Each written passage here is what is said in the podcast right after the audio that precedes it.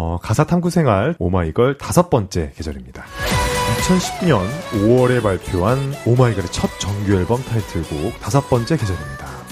어, 사실 서지음 작가 하면 떠오르는 가수는 오마이걸이 아닐까 싶은데요. 어, 오마이걸 노래 작업을 거의 초창기 때부터 굉장히 오래 해오셨죠? 네, 맞습니다. 네, 첫 정규 앨범에만 여섯 곡이나 참여를 하셨고요. 네. 어, 어떻게 보면 오마이걸의 앨범 색깔을 정하는데도 큰 역할을 좀 하셨을 것 같은데요. 어, 네, 맞아요. 그래서 음. 오마이걸 팬분들이 어머니라고 불러주세요. 아, 오마이걸의 어머니다. 네. 뭐 그렇다면은 뭐 여기는 좀 누가 부를 것 같다. 네. 뭐 여기는 뭐 승희 씨가 불렀으면 좋겠다. 여기 효정 씨가 불렀으면 좋겠다. 뭐 이런 식으로 멤버 목소리를 좀 떠올리면서 작업을 하실까요? 뭐 어떻게? 어, 네. 그, 사실 그렇게 제가 멤버를 떠올리면서 작업을 하지는 않고요. 음, 그냥 전체적인 오마이걸의 색깔을, 네, 음. 생각하면서, 네, 몰입을 하는 편이고, 네. 비밀 정원의 비밀 정원. 마지막 후렴에 음. 그, 네 안에 열렸던 문틈으로 본 적이 있어. 이렇게, 네. 네, 나오는 부분은 승희 씨가 하지 않을까. 아. 그런 생각을 하긴 했습니다. 네. 네. 그 정도? 네. 음, 아, 그렇게 크게 뭐 이 파트는 누가 꼭 불러야 돼. 뭐이 네. 정도까지는 아니시고. 네, 네, 맞아요. 아, 그렇군요. 그러면은 다섯 번째 계절 곡명도 그렇고 네. 이렇게 가사를 또 좀 저희가 보려고 그랬는데 새하얀 꽃잎 작은 싹을 틔워 금세 자라난 아름드리 짙은 초록의 색깔. 와, 너무 멋있다. 작은 싹을 틔워 금세 자라난 아름드리 짙은 초록의 와. 네가 내게 피어나 아지랑이처럼 유난히 이렇게 좀 자연과 관련된 표현이 많은데요. 네. 어떤 이미지를 좀 생각하면서 작업을 하셨을까요? 어, 이것도 이제 11처럼 음. 사실 머릿속에 영상을 어, 떠올리면서 아, 작업을 한 곡이에요. 역시. 네. 음. 그래서 이것도 이제 음, 내 마음이 이거는 자연으로 가요. 어, 오마이걸은 좀 자연을 많이 쓰는 것 같아요. 음. 그래서 자연으로 가서 보면 이제 꽃잎이 막 흩날리는 장면이 있고 내 마음에. 네. 그리고 그 꽃잎이 이제 발끝에 쌓이다가 싹이 하나 나고 그리고 걔가 저속 카메라처럼 이렇게 갑자기 아름드리 나무로 막 크고 아. 그리고 그 나무들이 빼곡한 숲에 하늘을 올려다 보면 음. 다 초록색이고 살짝 살짝 이렇게 별처럼 이렇게 하늘이 보이는 음. 그런 장면들도 네 떠오르고 그래서 네. 이게 보면 짙은 초록의 색깔로 넌내 하늘을 채우고 이렇게 여기가 이 제가 설명드린 게 여기까지거든요. 네. 그리고 작은 나의 마음의 지각 변동은 너로부터 음. 사실 이 가사는 이 부분으로 시작을 했어요. 아. 제가 메모장에 메모를 했었던 게 뭐였냐면 네. 어, 내 마, 마음의 지각 변동은 너로부터 뭐 이런 메모가 있었거든요. 음. 그러니까 내 마음에 온 지각 변동이 일어났는데 그게 너로부터 시작됐다. 아. 약간 그런 거를 생각하면서 왜 그 그런 거 있잖아요. 봄이 올 때 가장 먼저 피는 꽃이 봄을 데리고 온다고 그렇죠. 하잖아요. 네. 네. 그것처럼 음. 네, 너 때문에 지각 변동이 일어나기 시작했다. 이런 음. 거를 상상을 하면서 썼습니다. 어, 네. 이게 지각 변동이라는 단어가 어떻게 보면 굉장히 좀 어감이 셀 수 있는데 그렇죠.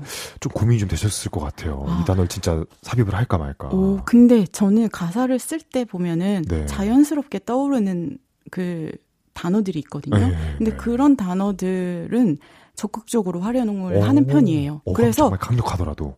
어, 네. 근데 음. 저는 그게 자연스럽게 떠올라기 때문에 제가 그걸 강력하다는 걸 인식을 못하고 아. 있어요, 오히려. 아, 근데. 그러다가 이게 되게 특이한 단어구나. 사람들이 이렇게 언급을 해주면, 아, 그렇구나. 라고 오. 생각을 하게 되는 거예요. 네네. 사실 으르렁 된다는 관용어구도 음. 자연스럽게 떠올랐기 때문에 음. 으르렁 노래 으르렁이 들어간다고 왜 이게 그 사실 그 으르렁이 네. 그 제목만 먼저 음. 그 뭐라 해야지 공개가 되잖아요. 네네네. 그 노래가 나오기 전에 티저로 제, 네. 으르렁 제목 나왔을 때 사람들이 욕을 엄청 많이 했거든요. 진짜요? 아니요, 막 이렇게 이 으르렁이 뭐냐고 네. 뭐 무슨 늑 늑대 이제 컨셉이 너무 지나쳐가지고 이제 아. 멍멍하냐 뭐 이런 식으로 그렇게 했었는데 나- 아. 뭐 아무튼 근데 저는 그 전까지 그게 되게 특이하다고는 생각을 못했다가 깜짝 제가 오히려 놀란 그런 음. 느낌이 있어요. 그래서 그러면 네. 네 이것도 지각 변동도 사실 네. 그렇게 어 그렇게 특이한 단어인가라고 음. 생각을 했어요. 네. 사실 이제 이 노래를 모르는 상태에서 이 글만 딱 보게 되면은 네, 딱. 지각 변동이 이렇게 튀긴 하거든요. 어, 그쵸. 지각 변동. 맞아요. 그 그래서 제가 제 노래 가사를 쓴 게 있는데 네네. 그거는 이게 노래 가사에 뭐가 나오냐면 고조선이 나와요. 고조선이요? 네, 어머. 네. 그게 이제 내가 너를 끊어내야겠다. 네. 너는 너랑 나의 관계는 이제 내가 너를 떠나야겠다. 그래서 이제 너는 나한테 고조선보다 먼 사람이야. 아, 고조선보다 옛날 사람이야. 네네네네. 이렇게 하고 명왕성보다 더 먼 사람이고 오. 고조선보다 옛날 사람. 그래서 저는 그게 자연스럽게 떠올랐을 때는 그게 되게 특이하다고 생각을 안 하고. 근데 만약에 아이돌 노래 고조선이 떠올랐으면 조금 음, 좀 다른 표현 없을까요? 네, 이렇게. 그렇게 할 것 같긴 해요. 네. 어, 정말 무화지경으로 쓰시나 보네요. 고조선, 명영성, 따다다다다. 계속 또 보다 보니까 네. 가사 중에 또 돋보이는 부분이 있는데 사랑이면 단번에 바로 알 수가 있대. 음. 헷갈리지 않고 반드시 알아볼 수가 있대. 어, 누군가의 말을 좀 전하듯 얘기했고요. 또 그리고 이제 난 그 사람이 누군지 확신했어. 라고 확신하는 과정까지 굉장히 좀 설렜는데요. 어, 이게 이때라고 관, 간접적으로 표현한 이유가 좀 있으실까요? 그 20대 초반 정도에 네. 제가 진짜로 고민했던 게 있는데 어, 좋아해서 사귀고 막 이렇게 하- 뭐 사랑한다는 말도 네. 말할 때도 있고 그런데 네. 저는 의문이 드는 거예요. 네. 사랑이 뭐지? Wow. 그러니까 What is 누구를 love? 만나고 예, 말이 있으라. 누구를 만나고 헤어지고 하면서 사랑이라는 말도 쓰고 하는데 이게 진짜 사랑인지 아닌지 모르겠는 거예요, 저는. 음. 그냥 좋아하는 감정이 좀 많이 큰 건지 네. 아니면 그냥 설레는 감정을 사랑이라고 착각하는 건 아닌지 그런 음. 고민을 할 때가 있었어요. 그래가지고 그래서 누구한테 물어봤던 것 같아요. 네. 그래서 내가 어, 근데 이- 내가 이렇게 이렇게 만나고 하는데 음. 이게 사랑인지는 모르겠어. 아, 그 사랑 근데 진 사랑이 뭘까? 사랑 맞을까? 이렇게 물어봤더니 네. 그 사람이 대답이 아직도 기억나는 게 누군지는 기억이 안 나는데 대답은 네. 확실히 기억나요. 음. 야 그러면 사랑이면은 그런 고민 자체도 안 한다는 거예요. 음. 음. 사랑이면은 그냥 너가 그런 고민을 안할 거라고. 네. 그렇게 하더라고요. 근데 그게 떠올랐어요. 사랑이면 음. 바로 알 수 있다고. 음. 그래서 안 헷갈릴 거라고. 네. 네, 그게 생각이 나서 써봤습니다. 음. 네. 어쨌든 뭐 사랑이면 당연히 헷갈리지 않고 반드시 알아볼 수가 있대. 네. 이런 식으로. 네. 아, 그럼 어, 이거 완전 경험담이네요. 그렇죠. 이거는 경험이에요. 아, 그렇군요. 네. 어, 그렇다면 또 여기서 또 바로 들어갑니다. 이 노래에서 음. 작가님이 생각하는 키포인트 가사 한줄 여쭙겠습니다. 오, 네가 내게 피어나 아지랑이처럼 어지럽게. 여기 보면은 음. 다섯 번째 계절로 나무 뒤에 다섯 번째 계절이 보인대요. 그러니까 저는 이 사랑을 네. 보이지 않는 어떤 그러니까 분명히 있는데 네. 보이지 않는 어떤 존재로 묘사를 했거든요. 네네. 그러니까 아지랑이처럼 어지럽게 막 밀려오고 막 이런 게그 네. 영화 같은데 보면은 음. 안 보이는데 뭔가 이렇게 확 오는 게 느껴지게 그런 효과를 넣는 거 있잖아요. 네네. 저는 그런 상상을 하면서 썼거든요. 그래서 음. 네가 미- 내게 밀려와 하는데 보이지는 않아요.